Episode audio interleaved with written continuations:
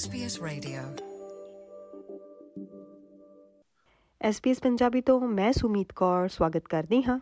ਗਿਜਟ foundation ਦੁਆਰਾ ਕੀਤੇ ਗਏ ਪੈਰੀਨੇਟਲ ਸਪੋਰਟ ਸਰਵਿਸ ਨਾਮਕ ਇੱਕ ਸਰਵੇਖਣ ਅਨੁਸਾਰ ਨਵੇਂ ਮਾਪੇ ਅਕਸਰ ਕਹਿੰਦੇ ਹਨ ਕਿ ਬੱਚੇ ਹੋਣ ਤੋਂ ਬਾਅਦ ਉਹਨਾਂ ਨੂੰ ਸਾਂਭਣ ਵੇਲੇ ਆਉਂਦੀਆਂ ਚੁਣੌਤੀਆਂ ਨਾਲ ਨਜਿੱਠਣ ਲਈ ਉਹਨਾਂ ਨੂੰ ਵਧੇਰੇ ਸਹਾਇਤਾ ਦੀ ਲੋੜ ਹੈ ਤੇ ਖਾਸ ਕਰਕੇ ਪ੍ਰਵਾਸੀ ਇੱਥੇ ਮੌਜੂਦ ਵਿਕਲਪਾਂ ਤੋਂ ਅਣਜਾਣ ਮਹਿਸੂਸ ਕਰਦੇ ਹਨ। ਸਰਵੇਖਣ ਅਨੁਸਾਰ ਮਾਪੇ ਬਣਨ ਤੋਂ ਬਾਅਦ ਡਿਪਰੈਸ਼ਨ ਜਾਂ ਲੋ ਫੀਲ ਕਰਨਾ ਨਵੇਂ ਮਾਪਿਆਂ 'ਚ ਆਮ ਵੇਖਣ ਨੂੰ ਮਿਲਦਾ ਹੈ। ਤੇ ਇਹਨਾਂ ਮਾਪਿਆਂ ਲਈ ਦੇਖਭਾਲ ਵਿੱਚ ਵੱਧ ਰਹੀਆਂ ਗੁੰਝਲਾਂ ਨੂੰ ਆਸਾਨ ਕਰਨ ਲਈ 56 ਪੈਰੀਨੇਟਲ ਪੇਰੈਂਟਿੰਗ ਅਤੇ ਮਾਨਸਿਕ ਸਿਹਤ ਸੰਸਥਾਵਾਂ ਇਕੱਠੀਆਂ ਹੋ ਕੇ ਸਾਹਮਣੇ ਆਈਆਂ ਨੇ, ਜਿਸ ਬਾਰੇ ਪੇਸ਼ ਹੈ ਇੱਕ ਖਾਸ ਰਿਪੋਰਟ।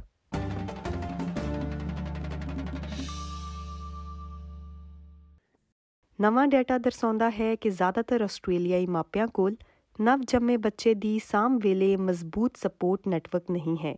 ਮਤਲਬ ਕਿ ਉਹ ਸਹਾਇਤਾ ਲਈ ਦੂਜੇ ਮਾਪਿਆਂ ਨਾਲ ਸੰਪਰਕ ਕਰਨ ਵਿੱਚ ਅਸਮਰੱਥ ਹਨ। ਇਹ ਡਾਟਾ ਗਿਜਟ ਫਾਊਂਡੇਸ਼ਨ ਦੁਆਰਾ ਕਮਿਸ਼ਨ ਕੀਤੇ 508 ਮਾਪਿਆਂ ਦੇ ਇੱਕ ਸਰਵੇਖਣ ਤੋਂ ਆਇਆ ਹੈ। ਅਮੇਲੀਆ ਵਾਕਰ ਗਿਜਟ ਫਾਊਂਡੇਸ਼ਨ ਵਿਖੇ ਕਲੀਨਿਕਲ ਦਾਖਲੇ ਅਤੇ ਸਮੱਗਰੀ ਲਈ ਟੀਮ ਲੀਡਰ ਹੈ। ਉਸ ਦਾ ਕਹਿਣਾ ਹੈ ਕਿ ਇਹ ਇੱਕ ਸੰਗੀਨ ਸਮੱਸਿਆ ਬਣਦੀ ਜਾ ਰਹੀ ਹੈ। Well, some of the new data reveals that two thirds of new Australian parents don't feel that they've got a strong support network of other parents.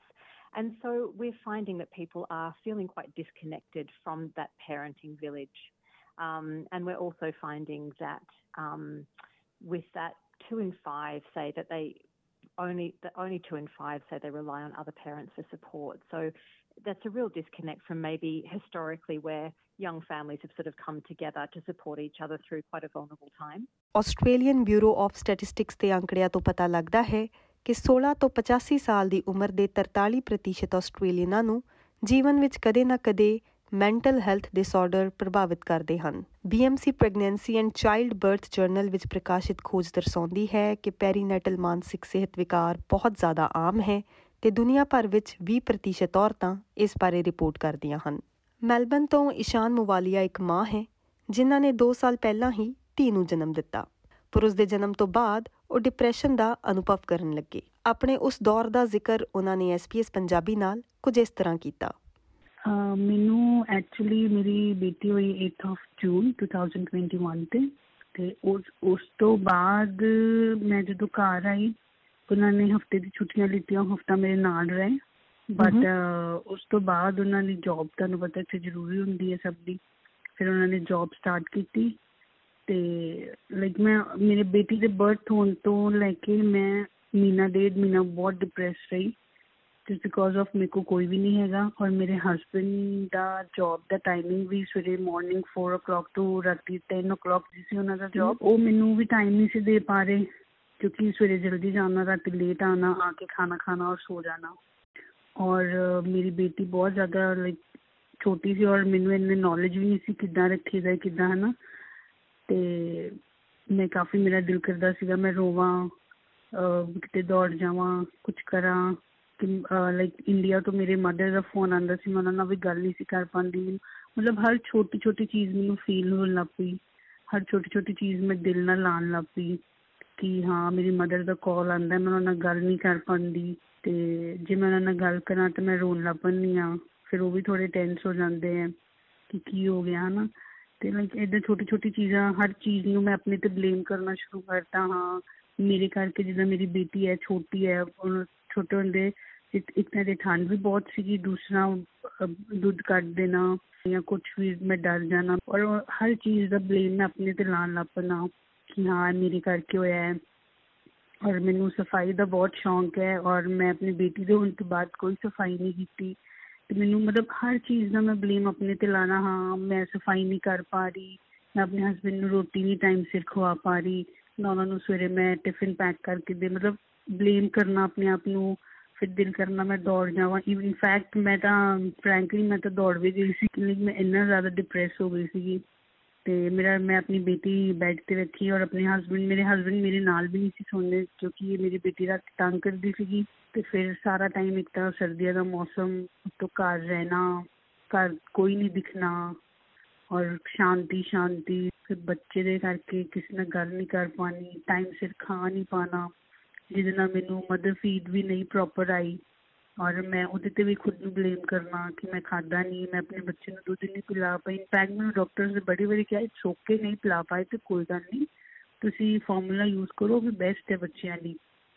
But ਆਪਾਂ ਇੰਡੀਅਨਸ ਆਪਣੇ ਮਨ ਚ ਹੁੰਦਾ, ਨਹੀਂ ਮਦਰ ਫੀਡ ਇਜ਼ ਗੁੱਡ ਉਹ ਦੇਣੀ ਜ਼ਰੂਰੀ ਹੈ। ਮਤਲਬ ਬਹੁਤ ਬਹੁਤ ਮੈਂ ਆਪਣੇ ਆਪ ਨੂੰ ਟੌਰਚਰ ਮੇਰਾ ਦਿਲ ਕਰੇ ਮੈਂ ਦੌੜ ਜਾਵਾਂ।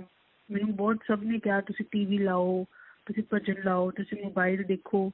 ਬਟ ਮੇਰੇ ਹਿਸਾਬ ਨਾਲ ਜਦ ਤੱਕ ਬੰਦੇ ਦਾ ਅੰਦਰੋਂ ਮਨ ਖੁਸ਼ ਨਹੀਂ ਹੁੰਦਾ ਜਾਂ ਡਿਪਰੈਸ ਹੁੰਦਾ ਜਾਂ ਕੁਝ ਵੀ ਹੁੰਦਾ ਨਾ ਉਹਨੂੰ ਇਹ ਚੀਜ਼ਾਂ ਬਿਲਕੁਲ ਮੈਟਰ ਨਹੀਂ ਕਰਦਾ ਬਿਲਕੁਲ ਨਹੀਂ ਮਤਲਬ ਨਹੀਂ ਦੇਖਣ ਨੂੰ ਦਿਲ ਕਰਦਾ ਕੁਝ ਵੀ ਨਹੀਂ ਕਰਨ ਨੂੰ ਦਿਲ ਕਰਦਾ। ਇਸ਼ਾਨ ਦੇ ਪਤੀ ਅੰਕੁਸ਼ ਨੇ ਜਦ ਵੇਖਿਆ ਕਿ ਉਹਨਾਂ ਦੀ ਪਤਨੀ ਬਹੁਤ ਜ਼ਿਆਦਾ ਸੰਘਰਸ਼ ਕਰ ਰਹੀ ਹੈ ਤਾਂ ਉਹਨਾਂ ਨੇ ਜ਼ਿਆਦਾ ਸਮਾਂ ਆਪਣੀ ਪਤਨੀ ਦੇ ਨਾਲ ਰਹਿਣ ਦਾ ਫੈਸਲਾ ਕੀਤਾ। ਫਿਰ ਆਪਾਂ ਦੋਨਾਂ ਨੇ ਡਿਸਾਈਡ ਕੀਤਾ ਕਿ ਮੇਰੇ ਹਸਬੰਡ ਨੇ ਜਦੋਂ ਦੇਖਿਆ ਕਿ ਨਹੀਂ ਇਹ ਬਿਲਕੁਲ ਸੈੱਟ ਨਹੀਂ ਹੋ ਰਹੀ ਹੈ ਜਿੱਦਾਂ ਹੀ ਸੈਟਰਡੇ ਸੰਡੇ ਆਣਾ ਆਮ ਹੈਪੀ ਪਰ ਜਿੱਦਾਂ ਹੀ ਸੰਡੇ ਨਾਈਟ ਹੋਣਾ, ਮੈਂ ਫੇਰ ਹੋਣਾ ਸ਼ੁਰੂ ਕਰਨ ਦਾ ਨਾ ਮੇਰਾ ਰੋਣ ਨੂੰ ਦਿਲ ਕਰਨਾ, ਮੈਂ ਰੋਈ ਜਾਣਾ ਰੋਈ ਜਾਣਾ। ਫਿਰ ਮੇਰੇ ਹਸਬੰਡ ਨੇ ਕਿਹਾ ਵੀ ਮੈਂ ਹੁਣ ਤੇਰੇ ਕੋਲ ਆ ਤੂੰ ਹੁਣ ਕਿਉਂ ਰੋਂਦੀ ਪਈ ਐ? ਤੇ ਫਿਰ ਮੈਂ ਉਹਨਾਂ ਨੂੰ ਕਿਹਾ, ਮੈਂ ਕਿ ਇਦਾਂ ਨਹੀਂ ਅੰਕੁਸ਼, ਮੈਂ ਤਾਂ ਮਤਲਬ ਮੈਨੂੰ ਇਦਾਂ ਫੀਲ ਹੁੰਦਾ ਸੀਗਾ ਕਿ ਮੈਂ ਪਾਗਲ ਹੋ ਜਾਵਾਂਗੀ। ਮੈਂ ਉਹਨਾਂ ਨੂੰ ਬਹੁਤ ਰਿਕੁਐਸਟ ਕੀਤੀ ਆਪਣੇ ਹਸਬੰਡ ਨੂੰ, ਮੈਂ ਕਿ ਮੈਂ ਪਾਗਲ ਹੋ ਜਾਵਾਂਗੀ। ਤੁਸੀਂ ਪਲੀਜ਼ ਕੁਝ ਕਰੋ ਕੁਝ ਸੋਚੋ, ਕਿਉਂਕਿ ਤੁਸੀਂ ਸਭ ਕਹਿੰਦੇ ਹੋ ਕਿ ਨੇਬਰਸ ਘਰ ਚਲੇ ਜਾਓ। ਜਾਂ ਟੀਵੀ ਦੇਖ ਲਓ ਬਟ ਮੇਰਾ ਕੁਝ ਮਨ ਨਹੀਂ ਕਰਦਾ ਦੇਖਣ ਨੂੰ। ਮੇਰਾ ਕਿਤੇ ਜਾਣ ਨੂੰ ਦਿਲ ਨਹੀਂ ਕਰਦਾ ਮੇਰਾ ਕੁਝ ਕਰਨ ਨੂੰ ਦਿਲ ਨਹੀਂ ਕਰਦਾ। ਤੇ ਫਿਰ ਉਹਨਾਂ ਨੇ ਮੈਨੂੰ ਕਿਹਾ ਕਿ ਫਿਰ ਆਪਾਂ ਡਿਸਾਈਡ ਕੀਤਾ ਪਹਿਲੇ ਵੀ ਜਦੋਂ ਮੈਂ ਪਿੰਗ ਰਹਿੰਦੀ ਸੀ ਮੈਂ ਟਿਫਿਨ ਸਰਵਿਸ ਕਰਦੀ ਸੀਗੀ ਆਪਣਾ ਟਿਫਿਨ ਕਰਨਾ ਡਿਲੀਵਰ ਤੇ ਉਸ ਤੋਂ ਬਾਅਦ ਮੈਂ ਟਾਰਗੇਟ ਸ਼ਿਫਟ ਹੋ ਗਈ ਤੇ ਫਿਰ ਮੈਂ ਫਿਰ ਮੇਰੇ ਹਸਬੰਡ ਨੇ ਕਿਹਾ ਚਲੋ ਟਾਰਗੇਟ ਟਰਾਈ ਕਰਦੇ ਆ। ਤੇ ਕਿਉਂਕਿ ਮੈਂ ਉਹਨਾਂ ਨੂੰ ਜੌਬ ਤੇ ਨਹੀਂ ਸੀ ਜਾਣ ਦਿੰਦੀ ਉਹਨਾਂ ਨੂੰ ਪਤਾ ਇੱਕ ਦਿਨ ਦੋ ਦਿਨ ਨਾ ਜਾਓ ਤੇ ਫਿਰ ਉਹ ਵੀ ਜ਼ਿਆਦਾ ਨਹੀਂ ਛੁੱਟੀਆਂ ਨਹੀਂ ਦਿੰਦੇ ਕਿਉਂਕਿ ਟਰੱਕ ਦੀ ਜੌਬ ਹੈ। ਤੇ ਫਿਰ ਸਾਨੂੰ ਆਪਾਂ ਫਿਰ ਆਪਣਾ ਟਿਫਿਨ ਸ਼ੁਰੂ ਕੀਤਾ ਔਰ ਹੁਣ ਮੇਰੇ ਹਸਬੰਡ ਮੇਰੇ ਨਾਲ ਰਹਿੰਦੇ ਨੇ ਔਰ ਮੈਂ ਹੌਲੀ ਹੌਲੀ ਹੌਲੀ ਹੌਲੀ ਹੌਲੀ ਹੌਲੀ ਕਾਫੀ ਰਿਕਵਰ ਕੀਤਾ। ਹੁਣ ਹੈਪੀ ਹੈ ਗੁੱਡ ਹੈ ਬਟ ਬਹੁਤ ਡੇਢ ਮਹੀਨਾ ਮੈਂ ਬਹੁਤ ਬਹੁਤ ਪਰੇਸ਼ਾਨ ਰਹੀ। ਮੈਨੂੰ ਇਦਾਂ ਸੀ, ਮੈਂ ਪਾਗਲ ਹੋ ਜਾਵਾਂਗੀ। ਇਵਨ ਮੈਂ ਦੌੜ ਵੀ ਗਈ ਸੀਗੀ ਆਪਣਾ ਪੂਰਾ, ਆਪਣੇ ਘਰ ਤੋਂ ਬਾਹਰ। ਉੱਤੇ ਕੁਦਰਤੀ ਮੇਰੇ ਹਸਬੰਡ ਦੀ ਅੱਖ ਖੁੱਲ ਗਈ, ਉਹਨਾਂ ਨੇ ਦੇਖਿਆ, ਉਹ ਮੈਨੂੰ ਫੜਨ ਆ ਗਏ। ਮਤਲਬ ਕਾਫੀ ਕਾਫੀ ਚੀਜ਼ਾਂ ਇਦਾਂ ਮੈਂ ਕੀਤੀਆਂ ਜਿਹੜੀਆਂ ਅਨਐਕਸਪੈਕਟਡ ਸੀਗੀਆਂ ਹੁਣ ਮੈਂ ਸੋਚਦੀ ਹਾਂ ਤੇ ਮੈਨੂੰ ਡਰ ਵੀ ਲੱਗਦਾ ਔਰ ਮੈਂ ਹੱਸਦੀ ਵੀ ਹਾਂ ਕਿ ਵੀ ਮੈਂ ਇਦਾਂ ਵੀ ਕੁਝ ਕੀਤਾ ਹੈ।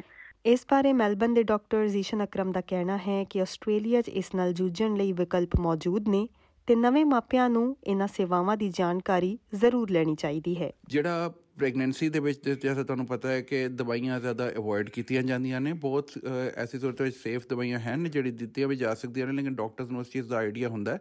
ਲੇਕਿਨ ਅਗਰ ਤੁਸੀਂ ਫੀਲ ਕਰ ਰਹੇ ਹੋ ਲੋ ਫੀਲ ਕਰ ਰਹੇ ਹੋ, ਤੁਹਾਨੂੰ ਕੋਈ ਵੀ ਐਸੀ ਚੀਜ਼ ਹੈ ਤੇ ਤੁਸੀਂ ਬੇਸਿਕਲੀ ਆਪਣੀ ਮਿਡਵਾਈਫ ਨਾਲ ਜ਼ਰੂਰ ਡਿਸਕਸ ਕਰੋ ਤਾਂ ਕਿ ਉਹਨਾਂ ਕੋਲ ਸਪੈਸਿਫਿਕ ਕਾਉਂਸਲਿੰਗ ਸਰਵਿਸਿਜ਼ ਅਵੇਲੇਬਲ ਹੁੰਦੀਆਂ ਨੇ, ਜਿਹੜਾ ਤੁਹਾਨੂੰ ਉਹਦੇ ਨਾਲ ਜਿਹੜਾ ਨਾ ਤੁਹਾਨੂੰ ਉਹ ਜੋੜ ਦੇਣਗੇ ਔਰ ਤੁਸੀਂ ਉਹਨਾਂ ਨਾਲ ਡਿਸਕਸ ਕਰ ਸਕਦੇ ਹੋ।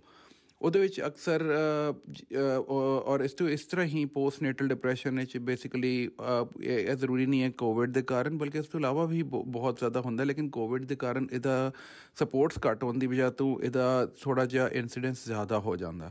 ਤੁਸੀਂ ਉਸ ਚੀਜ਼ ਨੂੰ ਅਗਰ ਤੁਹਾਨੂੰ ਇਸ ਤਰ੍ਹਾਂ ਫੀਲ ਹੋ ਰਿਹਾ ਹੈ ਕਿ ਤੁਹਾਨੂੰ ਤੁਸੀਂ ਡਿਪਰੈਸ਼ਨ ਦੇ ਸਿੰਪਟਮਸ ਆ ਰਹੇ ਨੇ ਤੁਹਾਨੂੰ ਲੱਗ ਰਿਹਾ ਤੁਸੀਂ ਬੱਚੇ ਦੀ ਆਪਣੀ ਦੇਖਭਾਲ ਨਹੀਂ ਕਰ ਪਾ ਰਹੇ ਆਪਣੀ ਦੇਖਭਾਲ ਨਹੀਂ ਕਰ ਪਾ ਰਹੇ ਤੇ ਤੁਹਾਨੂੰ maternal and child health visit ਜਿਹੜਾ ਨਾ ਤੁਹਾਡੇ ਅਗਰ ਬੱਚੇ ਦੀ ਪੈਦਾਇਸ਼ੀ ਉਸ ਤੋਂ ਬਾਅਦ ਹਰ ਹਫ਼ਤੇ ਜਾਂ ਦੋ ਹਫ਼ਤੇ ਬਾਅਦ ਤੁਹਾਨੂੰ maternal and child health visit ਕਰਦੀ ਹੈ, ਉਹ ਤੁਹਾਡੇ ਤੁਹਾਡਾ ਅਸੈਸ ਕਰਦੀ ਹੈ ਕਿ ਤੁਸੀਂ ਕਿਸ ਤਰ੍ਹਾਂ ਫੀਲ ਕਰ ਰਹੇ ਹੋ, ਤੁਸੀਂ ਕਿਸ ਤਰ੍ਹਾਂ ਕੋਪ ਕਰ ਰਹੇ ਹੋ ਸਾਰੀ ਚੀਜ਼ਾਂ ਸਹੀ ਚੱਲ ਰਹੀਆਂ ਨੇ। ਬੱਚਾ ਕਿਵੇਂ ਚੱਲ ਰਿਹਾ, ਤੁਹਾਡੇ ਕੋਈ ਵੀ ਕੁਐਸਚਨ ਨੇ, ਤੁਸੀਂ ਮੈਟਰਨਲ ਚਾਈਲਡ ਹੈਲਥ ਦੀ ਨਰਸ ਨਾਲ ਡਿਸਕਸ ਕਰ ਸਕਦੇ ਹੋ। ਔਰ ਉਹ ਤੁਹਾਨੂੰ ਇਸ ਬਾਰੇ ਜਾਣਕਾਰੀ ਦੇ ਸਕਦੇ ਨੇ ਕਿ ਤੁਸੀਂ ਕਿ ਅਗਰ ਤੁਹਾਨੂੰ ਡਿਪਰੈਸ਼ਨ ਦੀ ਕੋਈ ਵੀ ਅਲਾਮਤ ਹੈ ਨੇ ਕਿ ਤੁਸੀਂ ਕਿ ਉਹ ਤੁਹਾਨੂੰ ਲਿੰਕ ਇਨ ਕਰਕੇ ਕਾਉਂਸਲਰ ਜਾਂ ਸਾਈਕਾਇਟ੍ਰਿਸਟ ਨਾਲ ਲਿੰਕ ਅਪ ਕਰ ਦੇਣਗੇ। ਸਿਰਫ ਜਿਹੜਾ ਇਹ ਸਾਰੀ ਸਮਝਣ ਵਾਲੀ ਸ਼ਾਇਦ ਹੈ ਕਿ ਇਸ ਚੀਜ਼ ਨੂੰ ਤੁਸੀਂ ਘਬਰਾਣਾ ਨਹੀਂ ਕਿ ਤੁਹਾਡੇ ਕੋਲ ਕੋਈ ਚੀਜ਼ ਅਵੇਲੇਬਲ ਨਹੀਂ ਹੈ ਔਰ ਤੁਸੀਂ ਇੱਕ ਦੂਜੇ ਮੁਲਕ 'ਚ ਹੋ ਔਰ ਤੁਹਾਡੇ ਕੋਲ ਸਪੋਰਟਸ ਅਵੇਲੇਬਲ ਨਹੀਂ ਹੈ। ਬਹੁਤ ਸਾਰੀ ਸਮਾਜਿਕ ਸਪੋਰਟਸ ਔਰ ਦੂਜੀ ਮੈਡੀਕਲੀ ਸਪੋਰਟਸ ਤੁਹਾਡੇ ਕੋਲ ਅਵੇਲੇਬਲ ਨੇ ਔਰ ਸਿਰਫ ਆਪਣੇ ਤੱਕ ਤਾਂ ਹੀ ਨਾ ਰੱਖੋ। ਇਹਨੂੰ ਬੇਸਿਕਲੀ ਵੌਇਸ ਕਰੋ। ਆਪਣੀ ਜਿਹੜੀ ਕੋਈ ਵੀ ਤੁਹਾਡੀ ਦਿੱਕਤਾਂ ਨੇ, ਉਹਨਾਂ ਨੂੰ ਉਹਨਾਂ ਨੂੰ ਤੁਸੀਂ ਬੇਸਿਕਲੀ ਆਪਣੀ ਡਿਸਕਸ ਕਰੋ। ਤੁਹਾਡੇ ਕੋਲ ਅਗਰ ਤੁਹਾਨੂੰ ਕੋਈ ਲੈਂਗੁਏਜ ਬੈਰੀਅਰ ਹੈ, ਤੇ ਤੁਹਾਡੇ ਕੋਲ ਇਹ ਵੀ ਹੈ ਕਿ ਆਸਟ੍ਰੇਲੀਆ ਵਿੱਚ ਤੁਹਾਡੇ ਕੋਲ ਹਰ ਸਰਵਿਸ ਵਿੱਚ ਤੁਹਾਡੀ ਆਪਣੀ ਜ਼ੁਬਾਨ ਵਿੱਚ ਜਾਣਕਾਰੀ ਉਸ ਬਾਰੇ ਮੌਜੂਦ ਹੈ। ਗਿਜਟ ਫਾਊਂਡੇਸ਼ਨ ਤੋਂ ਸ਼੍ਰੀਮਤੀ ਵਾਕਰ ਦਾ ਕਹਿਣਾ ਹੈ ਕਿ 56 ਪੈਰੀਨੇਟਲ ਪੇਰੈਂਟਿੰਗ ਅਤੇ ਮਾਨਸਿਕ ਸਿਹਤ ਸੰਸਥਾਵਾਂ ਨੇ ਮਾਪਿਆਂ ਨੂੰ ਸਹਾਇਤਾ ਲੱਭਣ ਵਿੱਚ ਮਦਦ ਕਰਨ ਲਈ ਇੱਕ ਆਨਲਾਈਨ ਸਹਾਇਤਾ ਸਾਧਨ ਵਿੱਚ ਸੰਯੁਕਤ ਬਲ ਬਣਾਏ ਹਨ। ਲੋਕ ਗਿਜਟ ਫਾਊਂਡੇਸ਼ਨ ਨੂੰ 1300 851 758 ਤੇ ਸਿੱਧਾ ਕਾਲ ਕਰ ਸਕਦੇ ਹਨ। ਨੰਬਰ ਮੈਂ ਦੁਹਰਾ ਦਵਾਂ। 1300851758 ਪੈਗੀ ਜਾਕੂਮਿਲੋਸ ਦੀ ਇਹ ਕਹਾਣੀ SBS ਪੰਜਾਬੀ ਲਈ ਤੁਹਾਡੇ ਤੱਕ ਲੈ ਕੇ ਆਈ ਹਾਂ। ਮੈਂ ਸੁਮੀਤ ਕੌਰ।